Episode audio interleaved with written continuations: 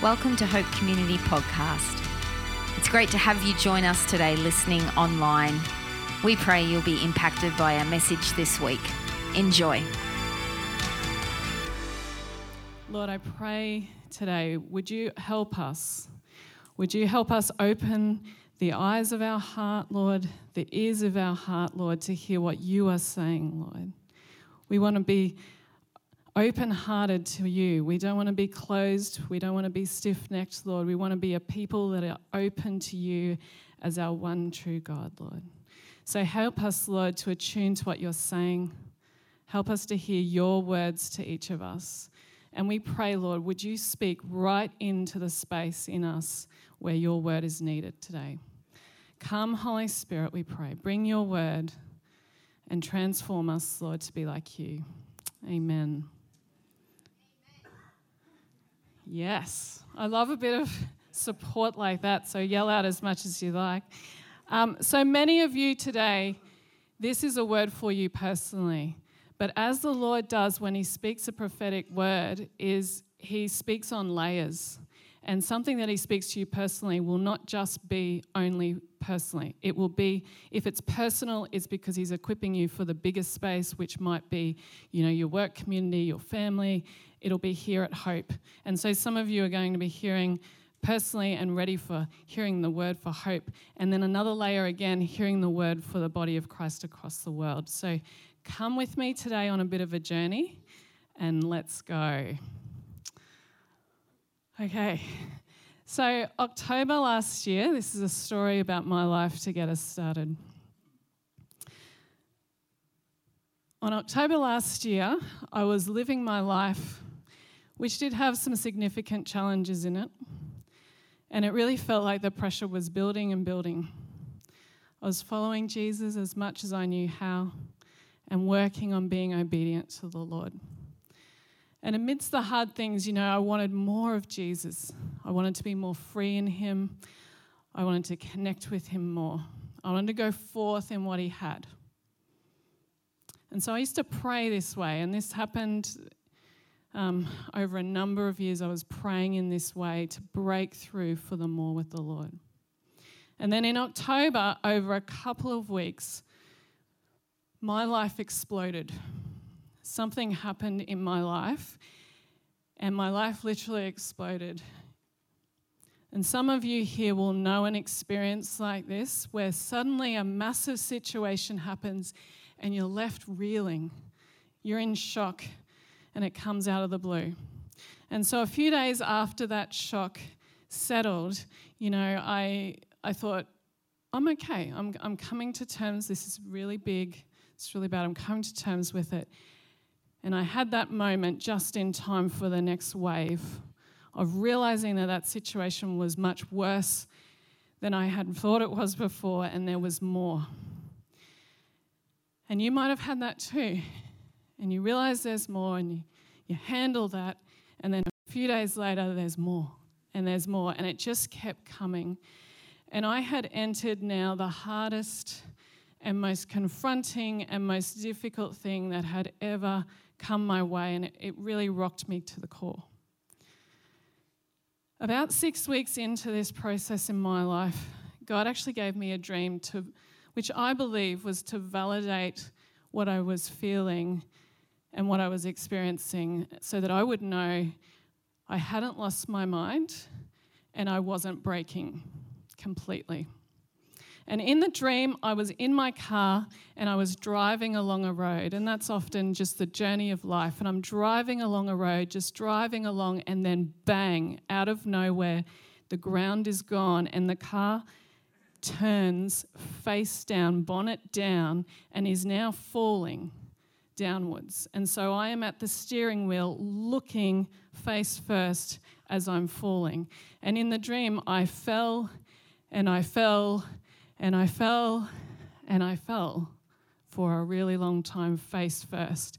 And then the ground seemed to appear and the car leveled out and rolled to a stop. I was now in a place completely disconnected from everything I had ever known and I had no idea how to get back to anything I did know before. And that's the experience that I was living. Everything had changed. I had no idea where I was, and it came to me out of the blue. I had complete disorientation, shock, and trauma. And some of you will have had this where everything seems completely black.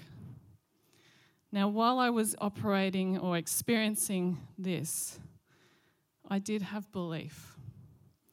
Jesus was here and he was with me. I couldn't see him, I couldn't hear him, I couldn't sense him, but I knew God is there. And I just, that's it. I held that.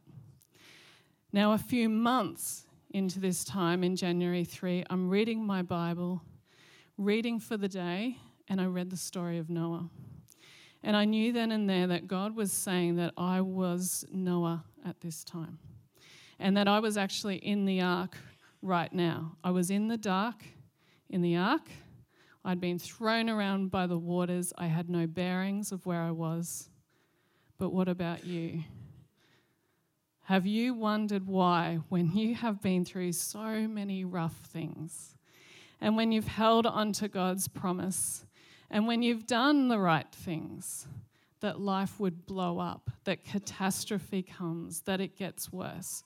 Where is that promise? Isn't this when the promise is meant to come and yet it's worse? So, we're going to take some time now to read through the story of Noah. It is three chapters.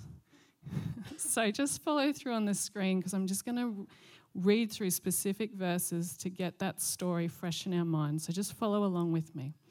So it says in Noah 6 on verse 9 this is the account of Noah and his family. Noah was a righteous man, blameless among the people of this, his time, and he walked faithfully with God. Noah had three sons Shem, Ham, and Japheth.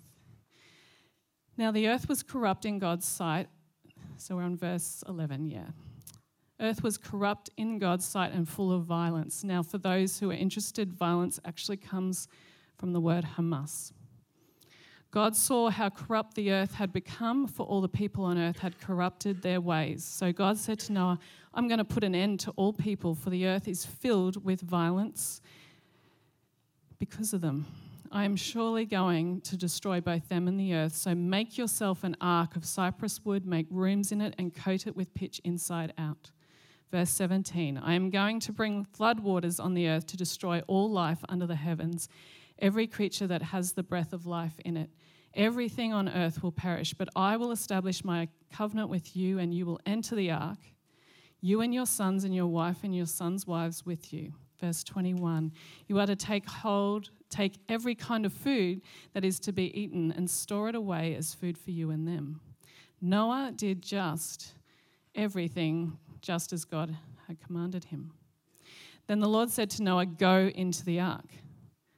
Verse 5 And God did all that God, the Lord, commanded him. Verse 7 And Noah and his sons and his wife and his sons' wives entered the ark to escape the waters of the flood.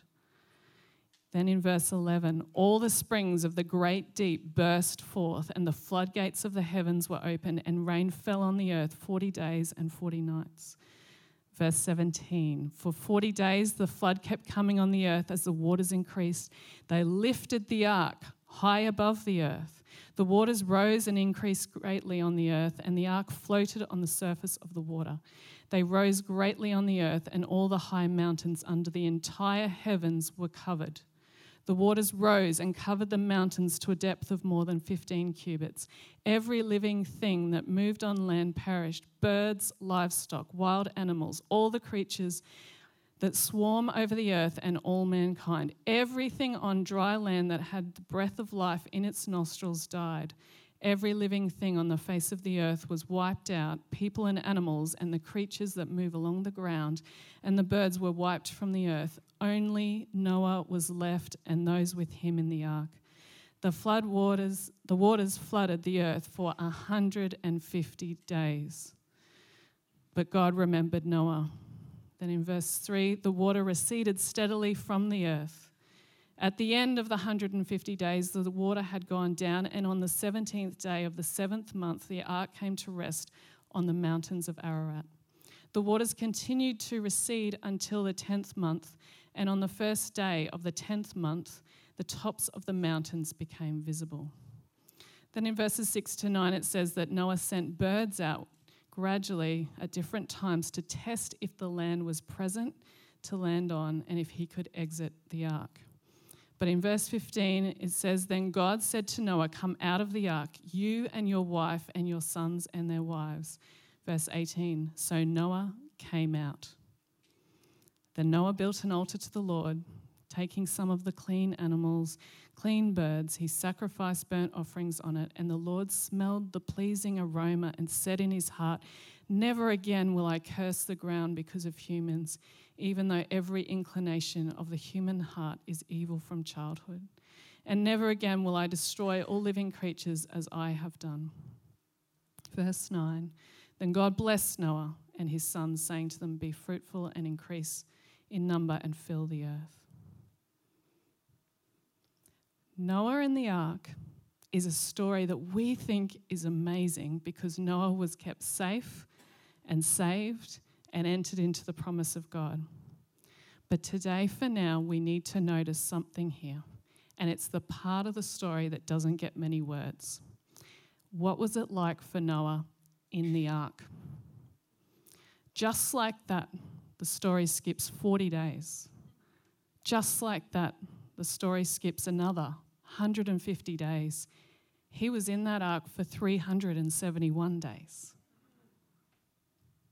He spent decades, they say up to 120 years, building the ark, being obedient to the Lord, doing a hard job that was considered bizarre in those days, so that the ark was ready. And then when the Lord said, he got in it. And I think personally, once he was in it, it says the Lord shut him in, the waters came. I think he thought at that moment that life was a lot worse. Think what it would have been like in that ark. The whole world that he knows has now disappeared. He's no longer settled on something tangible and stable. He's in a boat on an ocean of water. And if you look at this rebuilding of the ark, he's pretty much living in the dark. There's a lot of animals, there's just a few people. He had food that he'd prepared for a year before he got on. There's no fresh food coming in. It would have stunk. It was dark and claustrophobic. And it's pretty likely he felt trapped, completely at the mercy of what was going on around him. But the one thing he did have, he was alive and he was in the ark. Everything else, though, was gone or completely tossed and disoriented around him. Do you relate to that? Have you had that in your life? You've done the right things, you've prayed the right things, you've committed to following the Lord. And then, wham, you're in a space where everything is unstable, everything seems lost, and there seems to be nothing that you can do but hold on. What do you think Noah actually did in the ark? I think he simply stayed alive. What could he do about the flood? He couldn't make the flood end. He couldn't make the ark move somewhere where it was not in the flood anymore. He just had to keep showing up each day, feed himself and his family without any idea of what the future really looked like. He had entered into the ark, the safe house of God, and God had provided this for him, and he just had to keep going. God was in charge of the world at that time. God's in charge now. God was in charge of what's happening, and He had gotten Noah and his family into that ark for them to be safe amidst it all.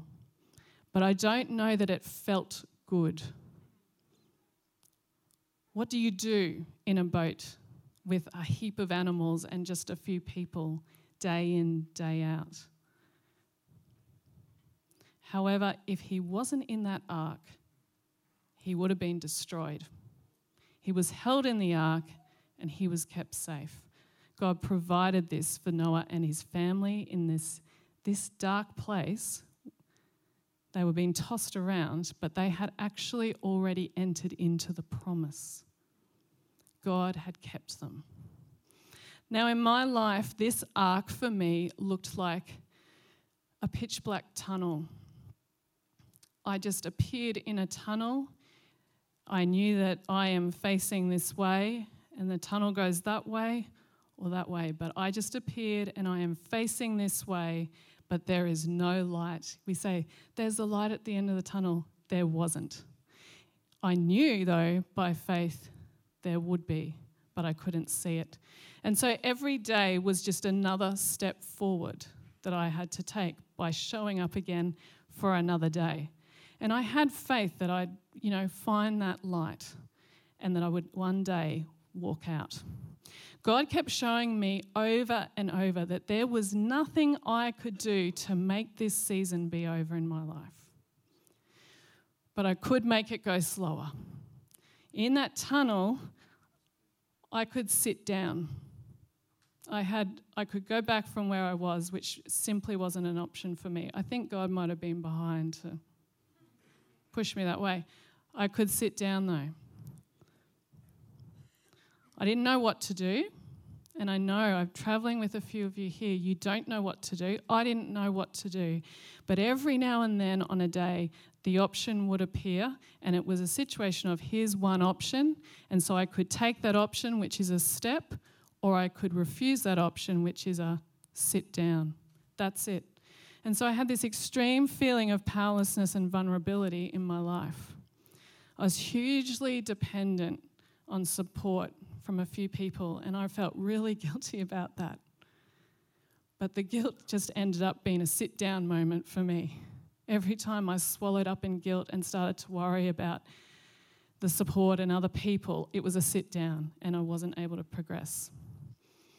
I was actually in the ark. I was in the safe house of the Lord. He was now in control. He was stepping me through according to the right timeline that He had to bring the promise. The promise that He gave you before it got worse is true. He gave it to Noah, and that caused Noah to obediently follow the Lord and build that ark. Noah built into being in the presence of the Lord. He built into that to be under God's covering when that deluge happened. You have built something with the Lord in your obedience. He is not expecting you to work it all out. He is holding you tight and covering you while He takes you through. So hold on. You will come through. Stay in the ark.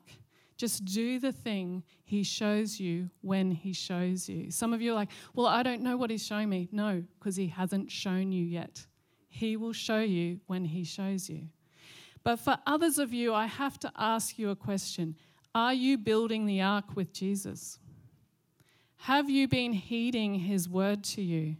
Those seemingly insignificant behaviors, um, you know, practices that the Lord is calling you to do that you think are nothing, they're no big deal, they don't matter.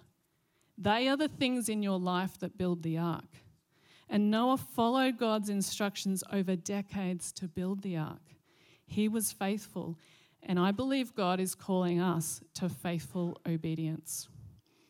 So let's just look now at the ark and how this word, as a word, actually develops as a concept in the Bible. In the Bible, the ark is first mentioned here with Noah, as we've said. But then later on in the Bible, not too far, we hear about the Ark of the Covenant. And this is the structure that's built to hold the presence of the Lord. So, in the book of Joshua, and for those who are really keen to know the bigger picture prophetically with the world, study Joshua. I believe that's key for these next seven years or so. In the book of Joshua, when he led the people over the river Jordan, he followed God's instructions. Joshua was very good at obedience and following God's instructions.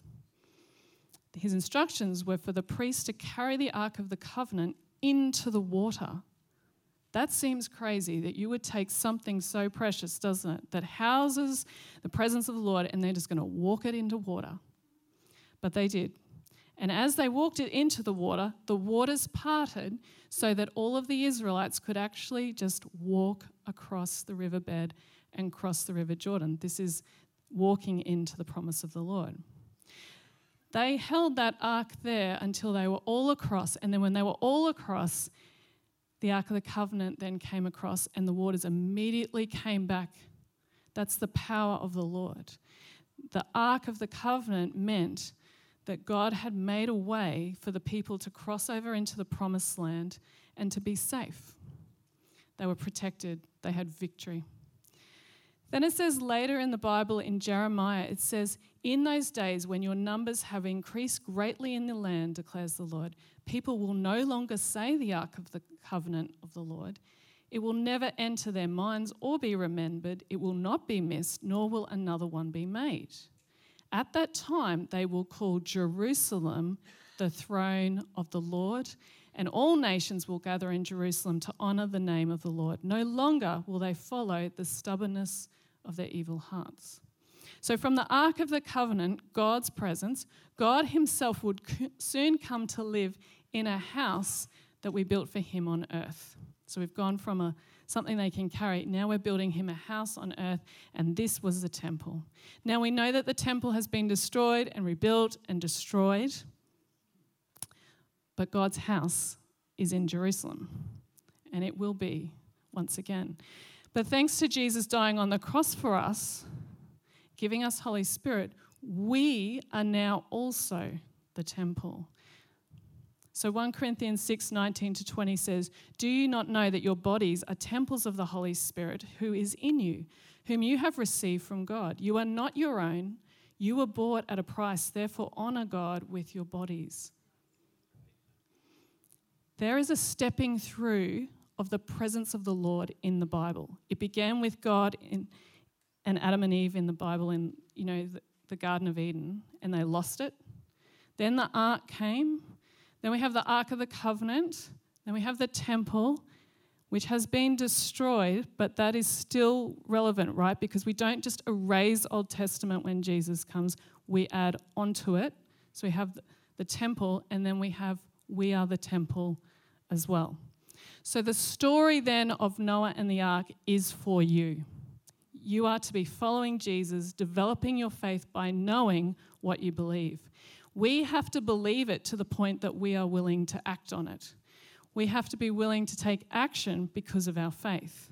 Noah believed even though he was surrounded by evil. He believed evil that would have completely disagreed, overt, not, not, not um, you know, like they didn't say anything. They would have overtly attacked and disagreed with his belief. But he believed to that point that he would act on it and build an ark. This obedience in faith for the you know to build the ark, that's what we need to have. And it meant that when the flood came, Noah had something to go into. So I'm really grateful with God. I can see that He actually held back the flood in my life until there was a point where I knew that God was with me. I was actually under so much strain emotionally and physically that I couldn't hear God, I couldn't feel God, I couldn't, um, I couldn't get it, but I knew from faith I have a lot of people come to me and they say, Why can't I hear God on such an important issue? And they say it when they are drowning in trauma and disorientation and they are overwhelmed. It is that hard. And it is in those times that we live off what we've developed with the Lord when things weren't so bad. And we hold our faith that we know because it says it here. So you are the temple of the Lord. What you have with Him will take you through. If you are in the flood right now, what you have with Jesus will take you through. His word here has all you need to know. One day at a time, one step at a time, He will see you through. But let's go bigger again. In Matthew 24 37, it then says, As it was in the days of Noah, so it will be at the coming of man. When we are looking at the end times of the world, we know that the world will have strong similarities to the days of Noah that he existed in. And God, in his goodness, will be taking every flood situation in your life. That's a lot of flood situations in this room. But he will take every one of those to train you, to equip you, and to develop you, to bring you into position ready for bigger things on a global scale. It is not just a hard thing you've got to go through, it truly strengthens you and equips you. Those that wait upon the Lord will renew their strength. We go into the ark through the personal stuff, you will come out stronger. You're not going into a hard thing so that you wither away and you're forever traumatized. You will come out stronger. Now, just as David defeated Goliath using strategy that he had developed in his personal life, we will go forth in strength and strategy in the Lord that we have learnt through our personal pains, personal struggles with Jesus. What you are traversing now, privately and personally, equips you for anything bigger that could come ahead. We will be the people here who have the faith in the Lord that is so strong, we're not only willing to act on it, but we will make our decisions for life based on it. We will lay our lives down for it if necessary. Take note of what God is wanting for you now. Has He been asking you to give up on something that you don't want to give up? Has He been asking you to remain faithful to something that you want to give up on? Has He been asking you to do something that you think seems embarrassing? These are ark building opportunities. Will you take it? And if you're in that ark right now and you have no footing and you feel that disorientation, like you can't connect, just read the word in faith. In his word, it says in Joshua, Have I not commanded you? Be strong and courageous. Don't be afraid. Don't be discouraged, for the Lord your God will be with you wherever you go. I might just get the band to come up. I just want to share with you a story now regarding Israel. And as a lot of you know, six of us went to Israel recently. And um, we will talk about it more and more over time, I'm sure, and, and just share what is coming. But for me personally, I had a strong sense that God had something more for us, for hope regarding Israel. And I'd learned some about it, but I knew I can't get any further until I put my feet on the ground, hence going to Israel. And I was excited that I would get to find out what the Lord wanted for us for hope regarding Israel. The other strong sense I had of excitement, which I shared with some people, was this I just wanted to stand where Jesus was. You know, like where it tells the stories in the Bible, I thought, if I could just stand there and just think, you know, this is where Jesus spoke this word, or this is where Jesus healed that person, that would just be amazing. And I could just sit in that space. Just be wonderful. Now, as soon as my feet touched the ground in Israel, truth came to me. My confusion around whether Israel was good or bad in this war and past wars, my inability to make sense of it was just gone like that bang. And that's a conversation for another time.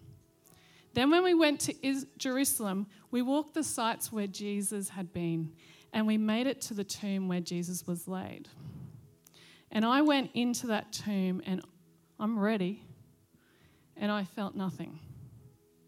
And I heard that part of the verse that says, For he is not here. And I went, He is not here. Nothing. Okay. Then, as we were walking up a hill to head over to the Western Wall, my legs began shaking. And I literally thought to myself, wow, my fitness is bad. And I'm not saying it to like any of the people that I'm with, but I'm just saying my fitness is bad. Like, I really, at my age, should be able to do this, no worries, and walk around Jerusalem, but gee, this is not good. I have to do something about it when I get back.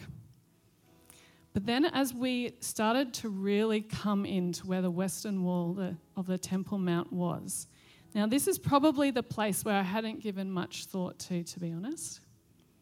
My legs started trembling more and more and more. And I began to become overwhelmed with tears and trembling. I was just overwhelmed by something good of the Lord.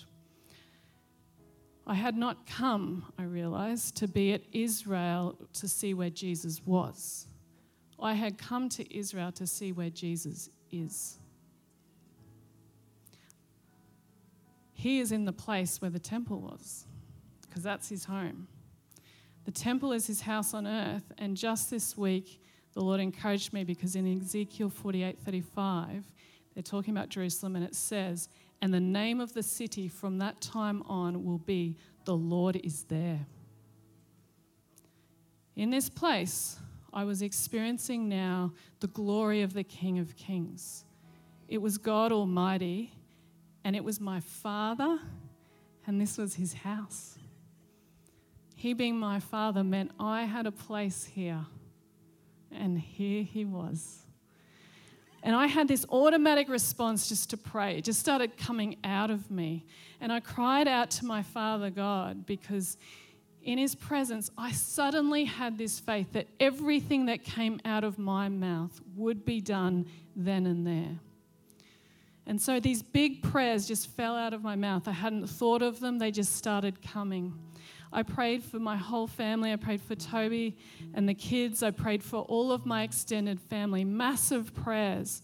And I prayed for a few key friends and I prayed for us, for hope.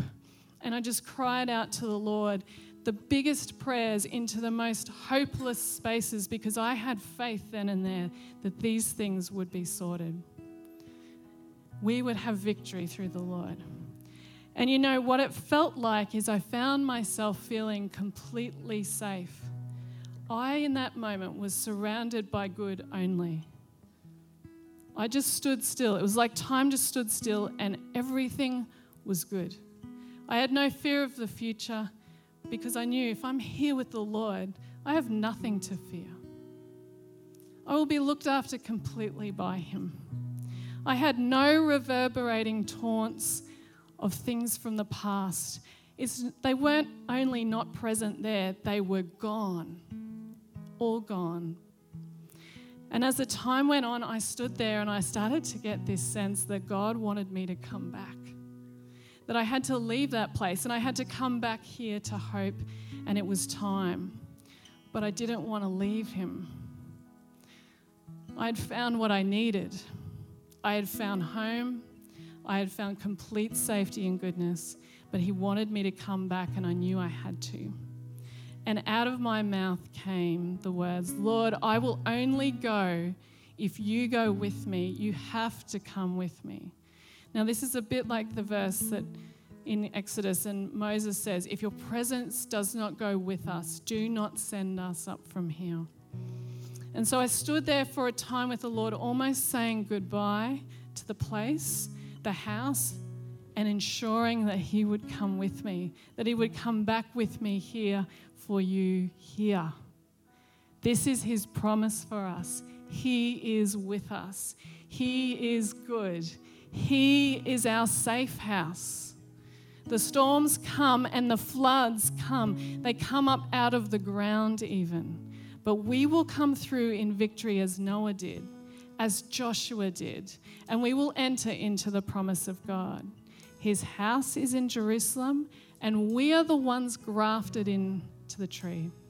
Let's stand on our faith to the place where it marks our decisions, our actions, and our life. Let's get in the ark and see that storm through. So I just want to invite you all to stand with me now. Let's be a people who stand, who stand on our faith, that we stand together on our faith. We are all standing now and together. We don't just do it when it feels good, we don't just do it when we feel like it. Our faith is so much more than feelings, so much bigger than that. It's deep seated belief and conviction of truth in our souls. That means we're willing to stand, to stand on through it all, and to make life's decisions based on it. we will see God bring victory through for us. So I'm just going to pray and then we'll sing together as we stand. So, Lord, help us. We want to be building that ark with you, Lord. Anything that people need to know of today that they have been pushing aside and thinking, I'll get to it later, or it's no big deal, or nobody really knows. Bring it back, Lord, so that we can see it as an ark building opportunity, that we can be investing into having this safe place with you, Lord, that we know where to run, we know where to be when the hard times come. We pray, Lord, for the faith. I pray for a gift of faith to come on those who are in the ark today. A gift of faith that would say, The Lord is here. The Lord will show me the next step and what to do. The Lord is here. So, Lord, we welcome you here. Build us to be people of faith and obedience. Let us not be the ones who speak the word but do nothing in accordance with us. Let us be ones who hear the word and live by it with action. We pray this in Jesus' name. Amen.